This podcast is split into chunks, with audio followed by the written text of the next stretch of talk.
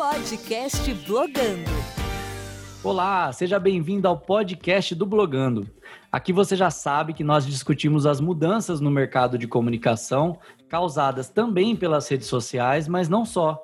Principalmente pelas mudanças na sociedade, no nosso comportamento, causadas pela tecnologia. Antes mesmo da pandemia, as coisas já estavam mudando muito rapidamente e para quem trabalha com esse cenário, a gente sabe que traz uma série de dúvidas. E para entender um pouquinho de como o mercado tem se transformado e o que, que a gente pode esperar para os próximos anos, o meu convidado de hoje é um cara que acompanha tudo isso há um bom tempo. Ele tem experiência em diferentes áreas da comunicação, já atuou ao lado de marcas importantes como Netshoes, Walmart e Sky e hoje é diretor comercial da equipe do Jovem Nerd. Douglas, obrigado por ter topado o nosso convite.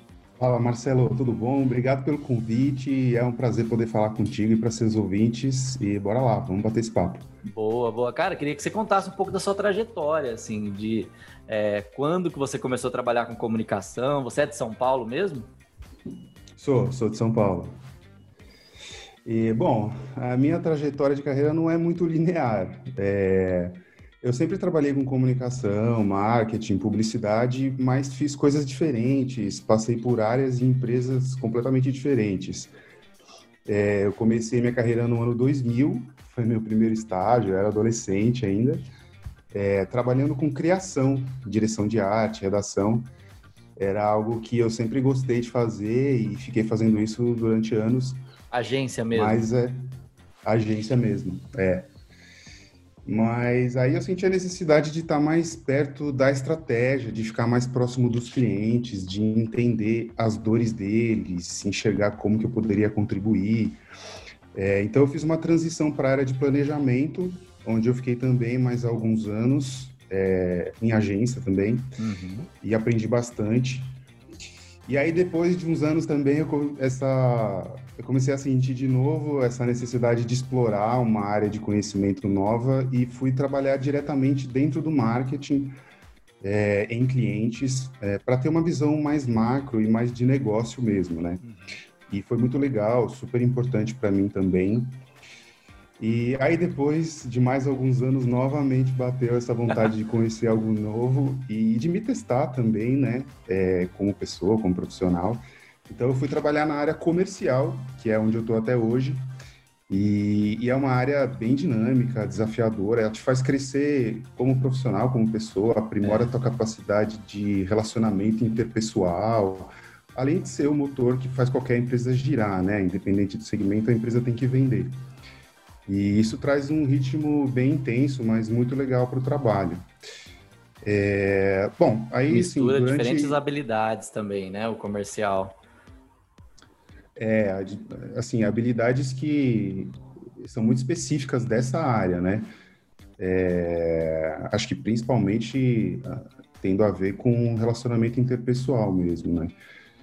E, bom, aí assim, durante esse tempo é, eu tive a oportunidade de trabalhar em agência de propaganda, e-commerce, é, empresa de telecom, startup de tecnologia, enfim.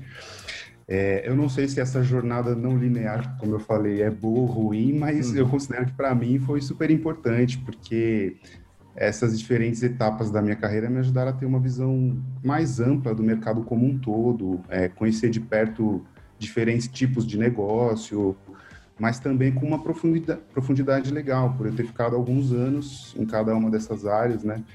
Então, são coisas complementares e acho que a soma delas me fez ter um entendimento do mercado que me ajuda bastante até hoje. Legal, legal.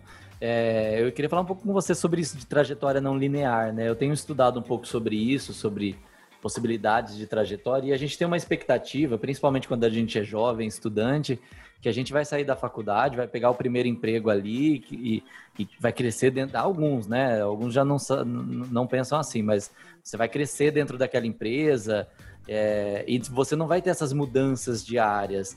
E hoje a gente percebe que é cada vez mais comum essa transição, esse incômodo depois que você fica um tempo. Não tem nem a ver com a empresa que você está, é com você mesmo, né? É interno. Essa necessidade de se descobrir de maneiras diferentes, diferente, explorar outras áreas. É, é, é isso que você sentia? É, exatamente isso. Eu, eu acho que, assim, tem muito de geração mesmo, né? Na época dos nossos pais, avós, era um orgulho ter, passar por uma empresa só, ou ter uma empresa só durante a vida inteira, né? Acho que hoje em dia essa diversidade é, ela é muito rica e muito valorizada, e muito importante. Eu acho que, assim, não tem regra, né? Uhum. Se a pessoa quiser ter uma carreira mais linear e se, se, se especializar em uma área, tudo bem, tá valendo. Se ela quiser é, fazer coisas completamente diferentes também. Eu acho, assim, falando especificamente da área onde eu, onde eu sempre estive, né? Marketing, comunicação. Cada vez mais você tem gente de outras áreas, de psicologia, de engenharia, tem bastante é, gente da área de exatas, né? E acho que, assim, hoje em dia tem tantas disciplinas diferentes, né? Tantas possibilidades que tá tudo junto e misturado. Acho que a uhum. pessoa tem que fazer o que ela, o que ela acha que vai ser produtivo, onde ela acha que ela vai render mais e vai deixar ela mais feliz, né? Legal. E as empresas também buscam um pouco desse perfil, né? É interessante você desenvolver diferentes habilidades. Eu acho que a leitura... Eu tinha uma preocupação muito grande no início da minha trajetória de parecer um pouco sem foco. E porque eu gostava de uma... Eu, eu trabalhava em T V e eu gostava de internet, mas eu não trabalhava com isso ainda. Aí surgiu o evento. Então eu organizava evento que tinha uma característica um pouco de relações públicas para quem é jornalista... É, e agora eu tenho uma agência que é mais próximo da publicidade, é, e depois não, você entende que como profissional de comunicação, você enriquece com essas experiências. É engraçado ouvir te falar isso, porque eu tinha a mesma preocupação, assim, de, pô, será que eu tô sem foco nenhum? Porque essa história de que você ter experiências diferentes é muito valorizada é um negócio mais recente, né? É. é quando, quando a gente começou, quando eu comecei, não era exatamente assim. Eu Exato. Acho que ia muito pra cada, de cada pessoa, né? E eu tinha, assim, e tive durante muitos anos essa preocupação. Mas isso nunca me impediu de fazer o que eu acreditava, né? Eu uhum. sempre me pautei é, por mim mesmo e não pelo que, pelo que o mercado ou, enfim, é, alguma entidade externa dizia que era o certo. Eu sempre seguia a minha intuição, a minha vontade. Mas... Mas é um caminho solitário também, porque você fica realmente com, essa, com esse incômodo, né? Assim, não é, sei, pelo menos fica. eu fiquei. Não, eu fiquei total, assim, durante muitos anos. É... Porque você começa até a se questionar do, é, do porquê você está fazendo essa transição, né? Se é por uma vontade sua ou se é por... Se você acha que você já chegou no limite da, do que você podia explorar daquela área, né? Então, eu acho que, por um lado, sim, é, eu tinha também essa preocupação, mas, por outro lado, a preocupação de ficar preso numa caixa, de não crescer, não me desenvolver, era maior. É. Então, eu acabei seguindo... fazendo coisas diferentes mesmo. Legal, legal. É, e aí você encontrou o seu primeiro emprego em agência, foi por, em que ano? Foi em dois mil. dois mil. E o que, que era hum. esse mercado? Já é, não tinha tanto essa coisa do digital, ou você já chegou trabalhando com digital? Não, não. Eu comecei, era bem offline mesmo, né? Uhum. Eu fazia parte de criação e, enfim, tudo que envolve comunicação mais offline, né? É, T V, rádio, revista, jornal, material gráfico, então. É, mas assim, eu fiz, eu enxerguei que o mercado ia fazer uma... É, que o digital ia ficar cada vez mais importante, né? Ser mais protagonista dentro das estruturas e me preparei para isso, né? Então eu fiz cursos, eu comecei a trabalhar com isso, foi uma, uma mudança muito natural, assim, não foi de uma hora para outra, ah, agora eu vou pular do offline para o online. Eu comecei a pegar vários projetos de online, me dedicar a eles, e, e quando eu vi, eu já tinha um conhecimento legal, já estava inserido na área, já tinha trabalhado com marcas é, que estavam olhando para isso, então foi uma transição muito natural, assim, hoje, é, basicamente... sei lá, noventa por cento do que eu faço é digital, tem dez por cento que é mais a ver com experiência mesmo e tal, e eventos e tudo mais, mas essa foi uma outra transição que eu até nem citei, mas que eu também fiz do offline é. para o online, né? Legal, legal, muito interessante. É, acho que isso agrega, com certeza. E aí hoje você está atuando com a equipe do Jovem Nerd, equipe comercial do Jovem Nerd, é isso? É, aí falando sobre o Jovem Nerd, bom, assim, eu conheço o trabalho deles já há mais de uma década, acho que, Sim. sei lá, uns doze ou treze anos. E eu comecei pelo Nerdcast, né, que é o podcast, e depois fui conhecendo as outras mídias. E eu não era apenas ouvinte e leitor, mas também cliente, porque na época que eu estava na Netshoes, eu contratei uhum. eles para participarem de um lançamento de um app da marca. Ah. E foi muito legal, virou um mega case, fez um baita sucesso. E, enfim, aí depois de anos, quando eu estava numa dessas fases de transição, é, surgiu a oportunidade de estar junto com eles, até por intermédio de um amigo e parceiro nosso em comum, o Guga Mafra. E, poxa, tem sido incrível, porque eu sempre admirei o trabalho que o David e o Alexandre fazem, não só o conteúdo em si, mas a maneira como eles enxergam as coisas antes de todo mundo, né? Eles são super visionários, viram referência em tudo que fazem, a Verdade. Conduta deles é sempre impecável, né? Com o público, com os funcionários, parceiros, anunciantes. E muito antes, né? Os caras têm uma visão de futuro ali, ou pelo menos uma convicção, né? Por exemplo, podcast, eles não entraram agora, eles estão há muito tempo e são gigantes no podcast, né? É, não, eles, eles são muito visionários, assim, eles sempre enxergam movimentos que depois vão se consolidar no mercado, uhum. e aí quando isso acontece, eles já têm uma, um caminho percorrido, né? E já estão bem posicionados. É, então, assim, eu sempre tive essa impressão vendo de fora o trabalho deles e agora já, junto com eles há alguns anos, é, posso ver por dentro que isso tudo é muito verdadeiro porque é a essência deles, né? Eles são assim e é muito bom poder trabalhar com pessoas que você sempre admirou. Uhum. Então é isso, assim, acho que para dar uma resumida não muito resumida... É, é a área isso. comercial agora, projeto... Comercial. Né? É, assim, a gente... Eu toco parte tanto, tanto comercial como de atendimento aos clientes, né? Então, junto com a equipe lá, eu tenho uma equipe ótima, a gente... Aí depois eu posso contar um pouquinho mais como funciona, mas é. É, a gente faz atendimento ao mercado publicitário, né? Agências, anunciantes diretos, enfim. Tá. E a minha, a minha dúvida também um pouco dessa, dessa trajetória e como isso agregou. Antes você trabalhava com conteúdos, se é que eu posso dizer assim, um pouco mais concretos, uh, produto, né? E agora você trabalha com conteúdo. É, como que é essa transição? Você, você vê da mesma maneira? É, é fácil vender conteúdo? É, qual que é a dificuldade de trabalhar com conteúdo? Porque a gente sempre fala que é difícil monetizar conteúdo, é difícil ter estratégia, a galera reconhecer o valor... E o produto palpável ali é um pouco mais... Né, o consumidor final recebe melhor, né? E, enfim, queria ouvir sua, sua experiência com essa mudança. Ah, eu penso que a premissa é a mesma. Seja um produto, um serviço, uma solução, um conteúdo. É, você está apresentando uma proposta de valor para o cliente que se despertar o interesse ou o desejo ou a necessidade nele... e ele concordar que o preço pedido corresponde a essa proposta de valor, a transação está feita, né? A natureza é a mesma para qualquer coisa. É, mas falando especificamente sobre conteúdo, é, eu acho que uma característica marcante, ainda mais nos dias de hoje, é a enorme concorrência, né? Tem muito conteúdo sendo produzido, é claro que você pode questionar a qualidade ou a relevância. Via de regra, um bom conteúdo é caro para ser produzido, né? Precisa de investimento em pessoas, estrutura, em tecnologia. Isso não é uma regra, mas é, acontece na maioria das vezes. Mas em termos quantitativos não tem limites, né? Qualquer um pode produzir conteúdo praticamente a custo zero e divulgar para outras pessoas consumirem. É diferente, por exemplo, sei lá, de uma geladeira, né? Mesmo que você quiser produzir uma geladeira o mais barato possível, nunca vai ser a custo zero, muito longe disso. Por isso não tem milhões de empresas produzindo geladeiras.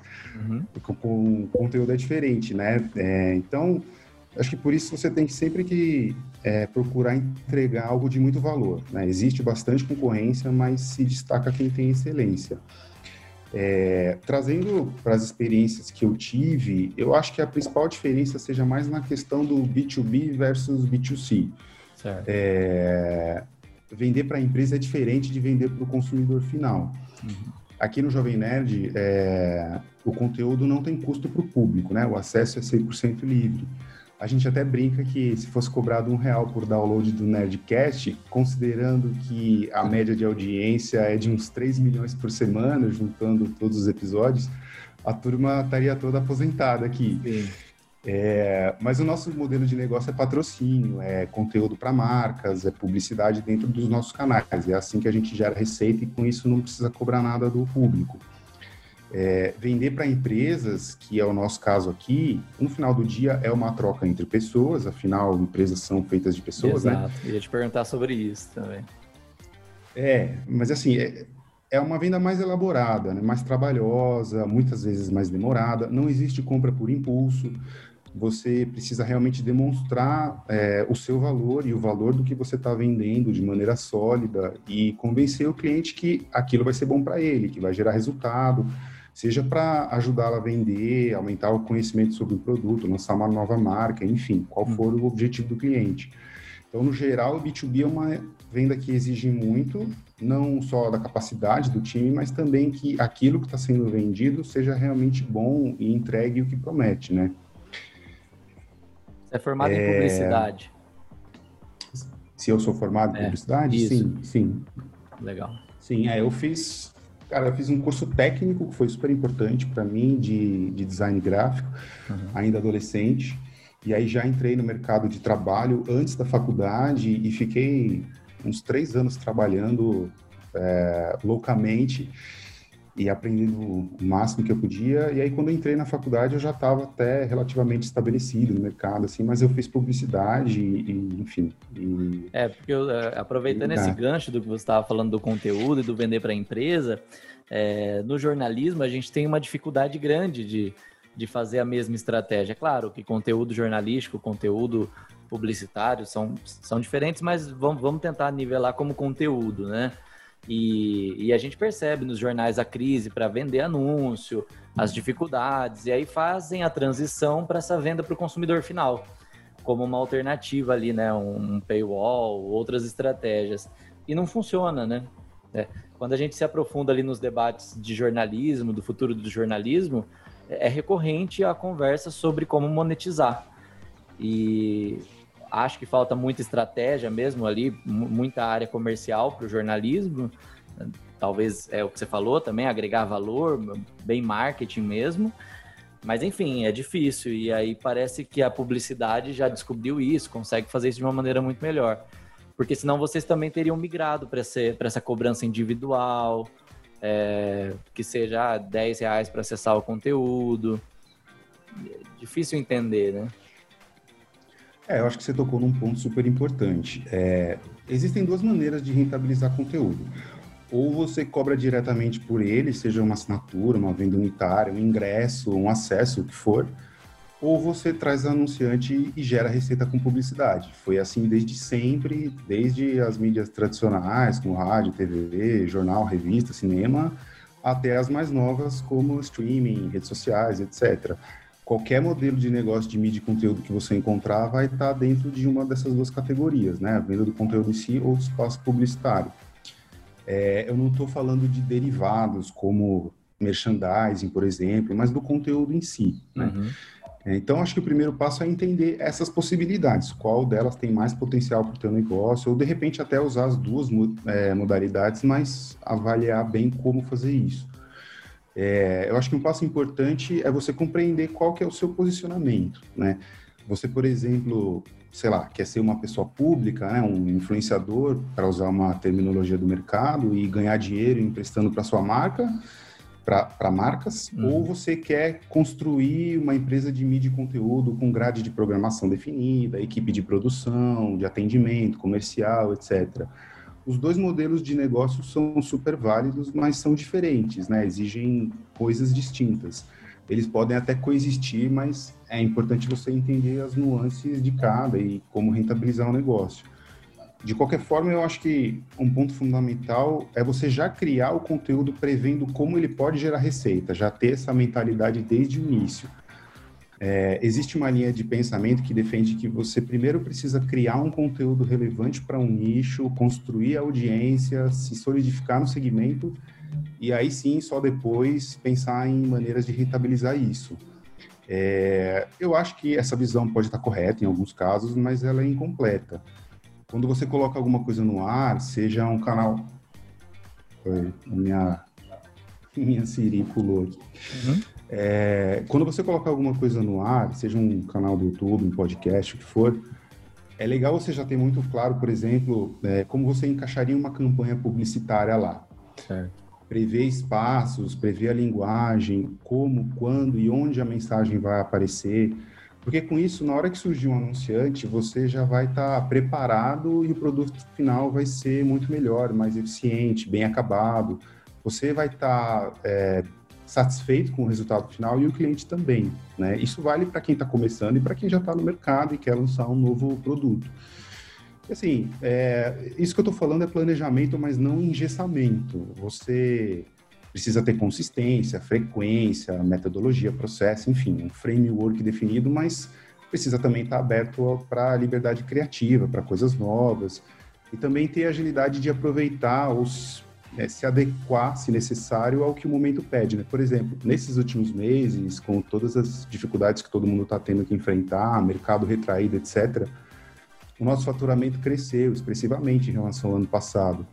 Isso porque a gente conseguiu, é, eu acredito, encontrar um equilíbrio legal entre continuar fazendo o que a gente sempre fez bem e sempre deu resultado, e continuar constantemente aprimorando isso, mas, por outro lado, trazer novidades, criar coisas diferentes. Então, sei lá, só para citar um exemplo, o formato de lives, né, que é uma tendência recente do mercado, a gente rapidamente é, trouxe isso para dentro de casa, desenhou um formato, definiu a estratégia comercial e já estamos aí com várias marcas aderindo e colocando cases legais no ar, né? A estratégia comercial nasce junto com o projeto, projeto então.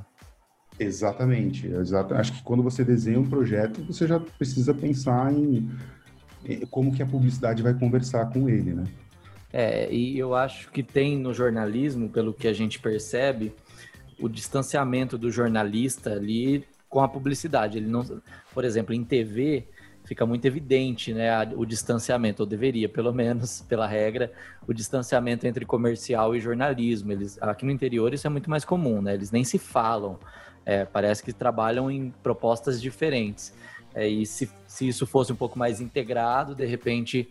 E, e isso tem a ver até com a graduação, né? O jornalista se forma pensando que ele não faz publicidade e ele nunca, nunca deve fazer.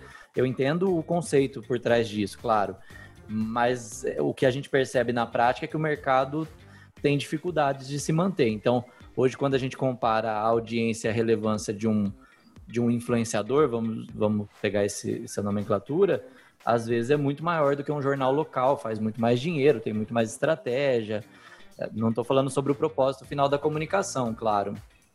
Mas, enfim, a crise está aí. E aí o, o, o jornalismo não se reinventa, não consegue chegar nesses formatos e, sei lá, aí culpa, essa, culpa muito o consumidor. Ah, o consumidor não valoriza, o consumidor não quer mais ler... O consumidor não quer mais ouvir conteúdo longo e, e, e vocês produzem conteúdos longos, né, com profundidade. Então, sei lá, para, não, é problema no consumidor? Será? Não sei.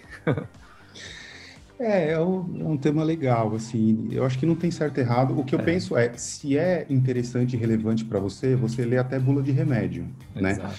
É, então, tanto para... para jornalismo, comunicação em geral, como para publicidade, é, o mais importante é você produzir um conteúdo que tenha relevância para um grupo de pessoas, né? E hoje em dia essas coisas estão muito misturadas, né? A gente vê jornalista fazendo campanha publicitária, é, pessoas que trabalham com propaganda atuando como imprensa, as coisas estão muito misturadas, né? Não sei se isso é bom ou ruim, não estou fazendo um julgamento, só estou constatando um fato que as coisas estão cada vez mais misturadas, mas eu acho que você sendo fiel aos seus, aos, aos seus conceitos, né, é, éticos, morais, e, e realmente só comunicar para o teu público o que você acredita e, e ser transparente nessa comunicação, eu acho que é isso que acaba dando resultado, independente da área específica onde você atua, né? Entendi. E falando de Jovem Nerd, hoje vocês se apresentam como um quê? Um hub de conteúdo? O foco é na imagem deles mesmo, como influenciadores? Vocês têm uma definição? A gente é uma empresa de mídia e conteúdo, tá? Porque, assim, a gente tem uma, uma produção de conteúdo muito intensa, tem diversos canais, mas a gente junta o melhor de todos os mundos, né? Então, é, seja conteúdo digital, seja presença em eventos, é, seja o trabalho como influenciadores, né, de todo mundo que está na nossa rede. A gente tem um leque muito amplo e basicamente abrange é, qualquer área de atuação digital e de experiência que o cliente queira trabalhar, mas a gente se coloca como uma empresa de mídia e conteúdo. Ah, é, para um público nerd ou agora não mais? Porque teve essa transição e essa popularização do nerd, né, do, do geek ali, é, ou está realmente focado nesse público? É, uma ótima pergunta. A gente... A gente acha que a gente é um, um veículo de nicho, mas na verdade não, já é um veículo de massa, porque assim, o que é um nerd, né? Um nerd é qualquer pessoa curiosa, é. né? Que quer saber mais sobre um assunto, seja qualquer assunto. É, ou uma pessoa, sei lá, uma pessoa que gosta de assistir séries, ela já pode ser considerada nerd, hum. né? Então é um conceito que eu acho que ficou muito amplo, é, muito, muito abrangente. E, e a gente fala com todo tipo de público, né? Todo tipo de idade, com todo tipo de, de perfil demográfico, geográfico, comportamental. É muito amplo, assim, isso não só no Jovem Nerd, né? Mas todas as marcas que, ou marcas, ou veículos, enfim, produtores de conteúdo que falam com esse público, é, eu acho que eles já estão vendo que hoje em dia é um negócio muito mainstream, né? O nerd é muito mainstream já. É, nos últimos anos isso ficou bem mais evidente, né? A força dessas feiras, dos lançamentos, dos games, isso daí realmente não tem como falar que é um nicho. Mas ah, no começo era, né? E aí era uma coisa, não sei se você viu aí, claro, do lado de fora, essa trajetória. Eles, me parecia que eles se relacionavam com esse público que era mais nichado ali, do nerd, do geek, é... que tem um perfil diferente ali das outras pessoas. Então, sei lá, se a gente fosse ver um estereótipo do, do cara que é um pouco mais tímido ou, né, que tá ali consumindo o conteúdo dele, não é um cara de, sei lá, de uma, de uma outra área aí. É, e também sem juízo de valor, é só uma observação, porque o nerd realmente tinha essa característica. Mas aí esse público foi envelhecendo, foi, né, foi mudando um pouco, foi se abrindo para o mercado, essa, essa área foi se popularizando. E parece que vocês continuaram, a minha pergunta é essa, né? Parece que vocês continuaram mantendo a relevância para esse público, acompanhando o amadurecimento desse público junto, né? Não, não foi distanciando, vocês não viraram como se fosse um apresentador infantil que só fala com as novas crianças. É, acho isso interessante também. É, na verdade, a gente tem percebido que o público está ficando cada vez maior e mais diversificado aqui dentro, porque eu digo isso porque aqui na empresa é, os dados sobre o perfil de público são sempre acompanhados de perto e atualizados, como eu falei, em termos demográficos, geográficos, comportamentais e também em relação ao tamanho da audiência mesmo, é, e está ficando cada vez maior. Esse crescimento acontece porque o público que é das antigas continua até hoje, É, mas sempre chega muita gente nova e a audiência vai se renovando, vai acumulando. É, hoje o nosso espectro de público é bastante democrático. Ele majoritariamente está entre quinze e quarenta e cinco anos, é, só que de maneira bem equilibrada, bem dividida entre todas essas faixas etárias. É, isso foi conquistado, por um lado, com a consistência. Eu acho que essa é uma das chaves do negócio. Por exemplo, não é fácil você ter um podcast com mais de uma década, uhum. década é, veiculando episódio novo toda semana, sem nunca furar a grade, sem Nossa. nunca deixar o público sem receber o que ele esperava, né? E sempre trazendo conteúdo relevante e tal. Por outro lado, com inovação, que é outra chave do negócio. É, por isso a gente está sempre lançando novos conteúdos, formatos, programas, para falar com o público mais jovem. O Nerd Player, por exemplo, que é o nosso programa de games no YouTube, tem uma audiência, na média, bem mais jovem do que as outras mídias. Uhum. E essa diversificação é muito valorizada pelo mercado, né? É um super trunfo nosso, um tremendo diferencial em relação à concorrência, porque a gente consegue ajudar um anunciante que precisa se comunicar com o público mais velho, público esse que tem poder de compra, tem é, maior poder de decisão de compra, mais acesso a recursos, enfim. Mas a gente também consegue ajudar um anunciante que precisa se comunicar com um público mais jovem, que está na internet consumindo conteúdo sobre cultura pop, ciências, comportamento, enfim, o que for. É, e até nos casos em que o anunciante precisa se comunicar com todas as idades numa tacada só, a gente pode usar nossos programas que naturalmente já falam com um público variado. A gente tem vários exemplos aqui na casa, um deles é o canal Metodologia, né, que é assistido por qualquer pessoa que gosta de ciências, história, tecnologia, conhecimentos gerais, enfim, independente da idade. É, para uma empresa de mídia e conteúdo, essa granulação de público e de conteúdo, esse leque de possibilidades é fundamental para os clientes, né? Legal, e vocês me parecem que são bem focados em números, assim, isso guia bastante o negócio, né? Ah, tem que ser, né? Com marketing digital não dá para ficar nublar só. É. Você tem que, você tem que provar e comprovar o resultado que você gera para o cliente, porque no final do dia é isso que ele espera, né? Sim. Que você o ajude com alguma necessidade que ele tem. Então, é, essa é, é a beleza e o desafio de quem trabalha com marketing digital, né? Você consegue ter uma, uma mensuração muito mais precisa e muito mais imediata do que você está colocando no ar. E os clientes esperam isso, né? Falando um pouquinho de público, só para não perder a, a deixa que, do que da pergunta anterior, é, o público feminino tá, tem estado presente, é ainda a maioria masculina? Com, é, é a mesma é, comunicação? É... Como que é? Hoje é bastante equilibrado, viu? É, eu diria que é uns, é uns sessenta a quarenta hoje. É, porque eu acho que também essa questão é o que a gente estava falando antes, né? Muito mainstream, né? É, hoje em dia, enfim, se a pessoa gosta de uma série, de um filme, de literatura, de alguma área de conhecimento, ela está dentro do nosso público, ela consome o que a gente fala, né? Isso independe da idade, do gênero, onde a pessoa está, o comportamento da pessoa, o momento dela, né?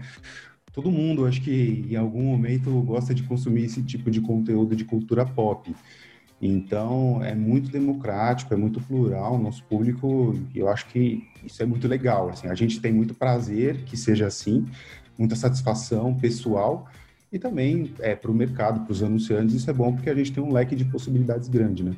É, e pensando em Brasil, fica evidente que ainda tem um mercado gigante para conquistar, porque por mais que a gente aqui, né, São Paulo e Rio, é, tem acessos e, e internet rápida, a gente sabe que na realidade brasileira, então, ou seja, quando a inter... entendo assim, quando a internet chegar em outros lugares, as pessoas também vão descobrir novos conteúdos. E aí também tem possibilidade de aumentar esse público. É, é com certeza. Tem, tem um Brasil gigante aí para dentro. E não precisa ir nem muito longe, né? Você, enfim, eu tô aqui na cidade de São Paulo, você pega uma estrada, uma hora e meia, duas horas depois, você já não tem mais sinal de celular, né? Então, é. É, sim, tem, tem acho que um mercado gigante, ainda que não tem tanto acesso como a gente tem aqui nos grandes centros. E a coisa só tende a expandir mesmo. É, também caminhando aqui para o nosso final, essa coisa da saturação na internet também tem que ser vista com um pouco de cuidado. Você falou sobre a estratégia das lives. E a gente cansa muito fácil das coisas. Então, ah, no começo da pandemia era live para todo lado, live para todo lado, agora ninguém mais quer saber de live. É... E é difícil, porque você precisa de um tempo também para ter consistência na coisa. O, só o Spotify está com mais de um milhão e meio de podcasts.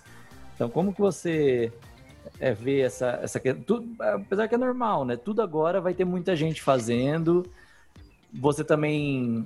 Existia há, há alguns anos, eu tinha lido um artigo que falava muito sobre essa coisa do ah, eu quero ter um milhão de seguidores no, no YouTube. Nem todo mundo vai ter um milhão de seguidores no YouTube. Com essa pulverização de conteúdo, talvez você tenha que se contentar ali com seus cem mil, cinquenta mil e não ficar olhando, ah, mas o Felipe Neto, que começou há não sei quantos anos, ele tem tantos milhões. É... Você percebe essa saturação em algumas plataformas? Você percebe essa, essa dificuldade de crescer? Existe um teto hoje para crescimento? E vocês que começaram há muitos anos, aí, claro, vocês já estão com essa vantagem. Ou você acha que qualquer um tem a mesma oportunidade ainda de alcançar é, muita gente? Esse é um fenômeno que acontece não só com marketing digital, mas em vários outros segmentos, né? De mercado financeiro a culinária. Eu vejo que tem um lado legal de democratização da produção de conteúdo, e isso ajuda, ajuda a roda a girar. Mas, claro, você precisa separar o joio do trigo, né? Como consumidor. eu acho que aí vai do critério de cada um. Eu acredito que com o tempo vai acontecendo uma seleção natural e sobrando só quem realmente tem substância, tem qualidade, entrega o que promete. Eu, por exemplo, é, sou extremamente cético quando uma pessoa quer me ensinar algo que ela mesma nunca fez na prática. Por exemplo, aquela pessoa que vende uma promessa de, sei lá, alcançar a liberdade financeira de maneira fácil e rápida, em sendo que dias. ela mesma... É... Sendo que ela mesma está muito longe disso, senão ela não estaria na internet vendendo curso, né? Exato. É, eu sempre tomo cuidado quando estão me oferecendo algo de me informar sobre o que aquela pessoa já fez, saber se o discurso condiz com é, a prática. Outra coisa que me incomoda um pouco é, é um conteúdo muito cheio de obviedades, né? Parece uma coletânea de frases colocada ali Sim. só para ter uma concordância imediata de quem está do outro lado consumindo esse conteúdo. Eu quero aprender uma coisa nova, não preciso de viés de confirmação, muito pelo contrário, eu quero ser provocado, instigado, contrariado até. Eu quero explorar temas e conceitos que eu nunca vi ou que eu conheço superficialmente. Eu quero realmente tomar é, contato com o desconhecido. Então, o que eu procuro fazer, aí, pessoalmente, é tentar achar um equilíbrio entre conte- é, consumir conteúdo contemporâneo, mas também os clássicos, né, que se mantêm atuais até hoje, porque eu acho o seguinte... Nunca teve uma oferta de conteúdo tão grande, acessível, em qualquer área de conhecimento. E isso é bom. Se você for seletivo, você encontra, assim, muita coisa boa, a um custo super baixo, e às vezes até sem custo. Mas, por outro lado, tem bastante conhecimento que já foi disponibilizado no passado e continua verdadeiro até hoje, só vai mudando a roupagem, né?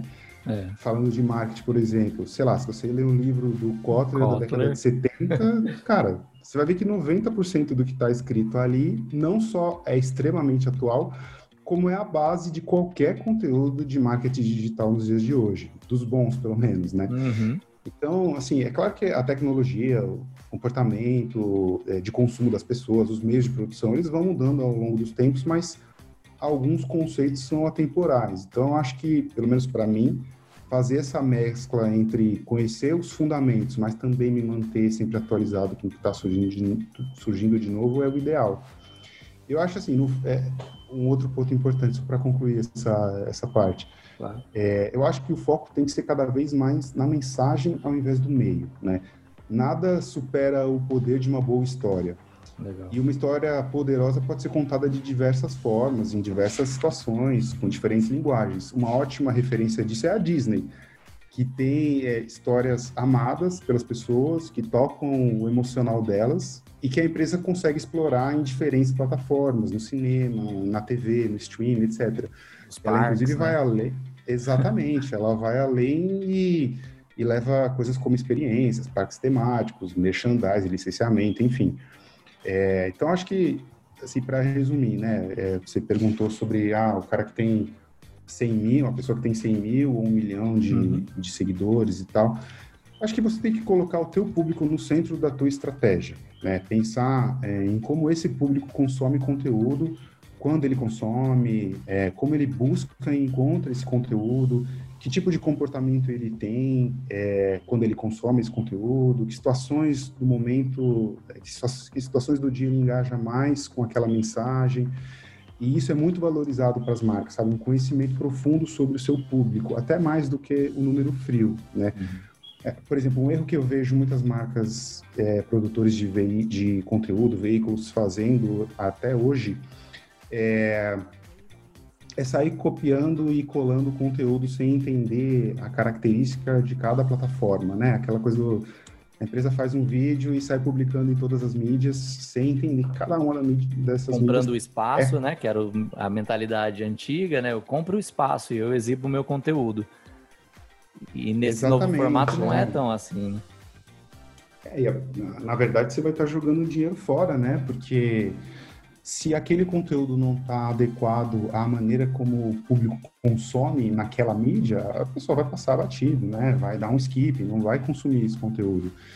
Então, eu acho que assim, é, é mais qualidade do que necessariamente tamanho e volume, sabe? Isso, cada vez mais, o mercado vai amadurecendo e valorizando essa inteligência que você tem, não só em relação ao, ao teu público, mais a tua visão de negócio, né? Qual que é a tua proposta de valor, como que ela é bem recebida e como você ajuda o cliente a gerar resultado.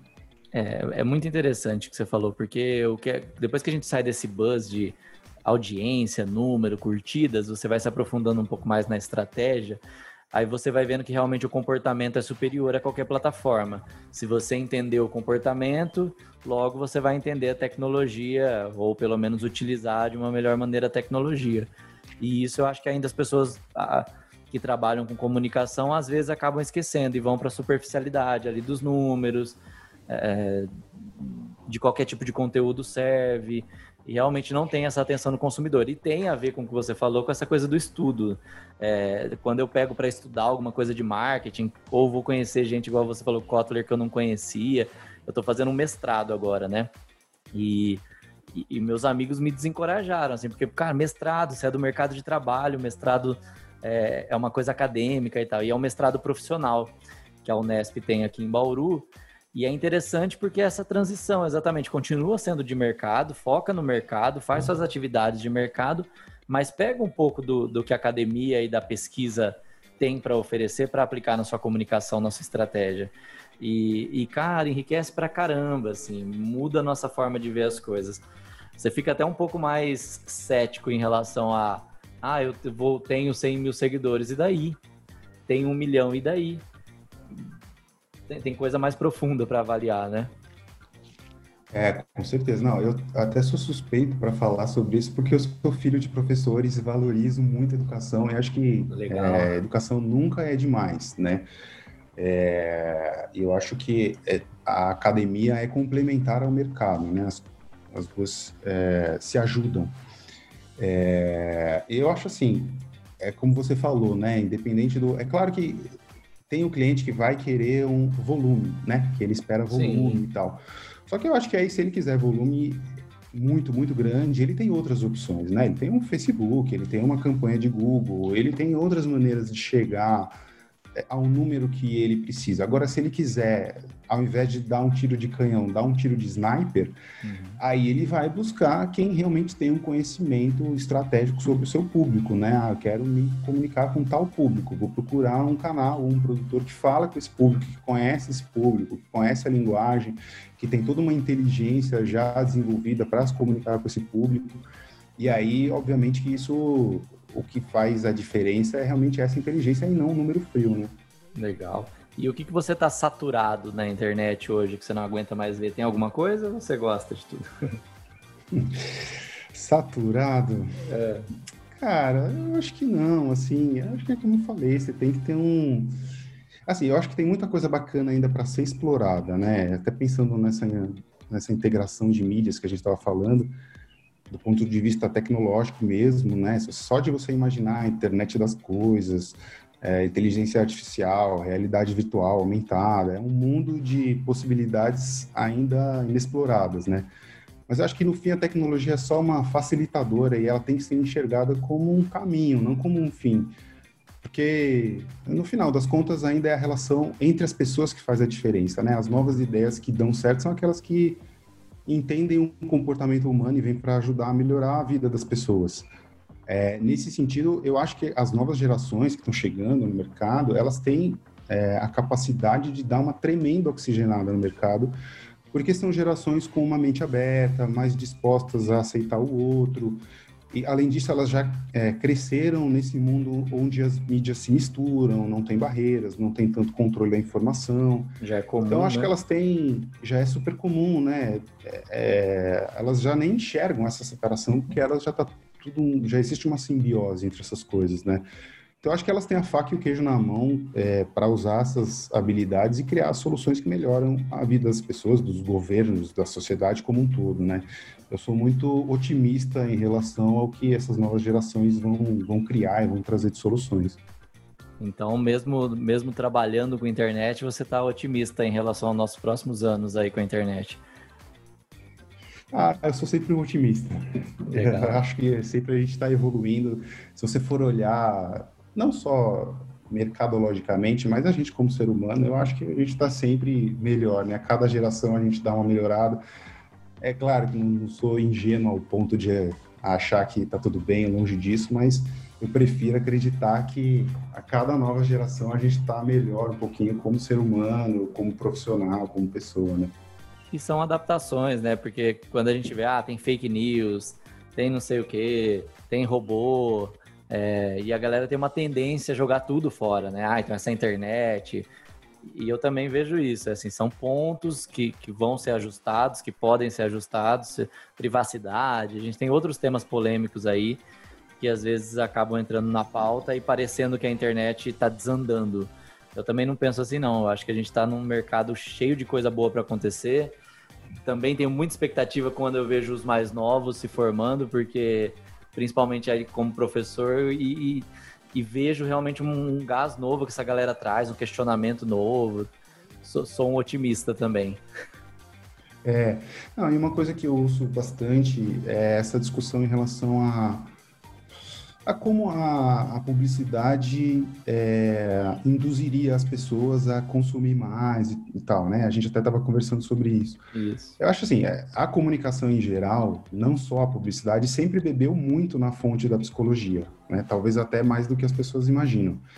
E não só para vender produto, mas também para transmitir uma ideia, dividir conhecimento, mobilizar as pessoas por uma causa, manter você durante horas preso na rede social, né? Tem até um documentário recente da Netflix sobre uhum. isso. Assim, a, a comunicação, num sentido mais amplo, sempre usou esses recursos. Então, nesse ponto, não é tão diferente do que era no passado. Talvez o que a gente possa discutir é se hoje as pessoas estão mais materialistas, consumistas ou não. Mas acho que isso tem mais a ver com fatores é, sociológicos, né, com o momento do ser humano na sociedade, e não exclusivamente a comunicação. A pessoa não compra uma roupa de grife só porque viu um anúncio. Ela compra, compra porque aquilo despertou desejo ou necessidade nela e aquele produto está atendendo a alguma dessas duas coisas. A publicidade pode até ser o gatilho, mas não é a causa. A causa é mais profunda, é enraizada, é inerente ao comportamento humano. Começa muito antes, né? Exato. Talvez uma diferença que tenha hoje em dia é que tem uma lente de aumento gigante em cima da comunicação, né? Qualquer campanha que vai para o ar passa por um escrutínio imediato do público, é, não tem mais espaço para enganation, né? Se a empresa, ou a pessoa, o governo, a entidade, o que for, faz uma promessa vazia ou tenta enganar ou ludibriar o público ou tem um discurso que não condiz com a prática, na mesma hora o público percebe isso e expõe a sua insatisfação, né? Então, a comunicação hoje em dia precisa ser muito mais verdadeira, transparente, consciente, e ainda bem que é assim, né? Isso joga a barra para cima, deixa a qualidade do trabalho maior e dos profissionais que trabalham na área também. Interessante, muito interessante. Obrigado, Douglas, pelo papo.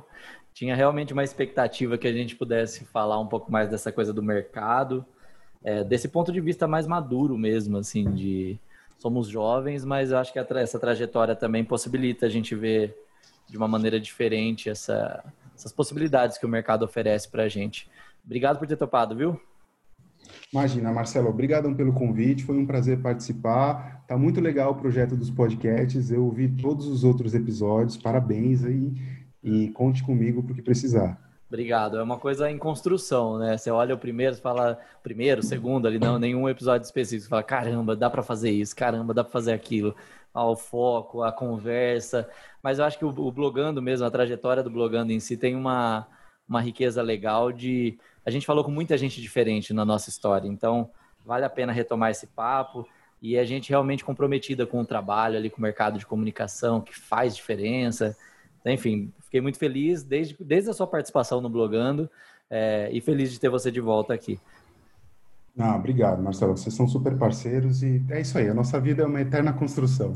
Legal. Juntos, vamos juntos então. Obrigadão. Obrigado a você que está ouvindo esse podcast. Chegou aqui até o finalzinho.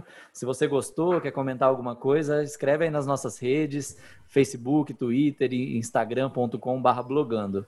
Até a próxima. Falou, Douglas. Falou, Marcelo. Abração. Abraço. Podcast Blogando.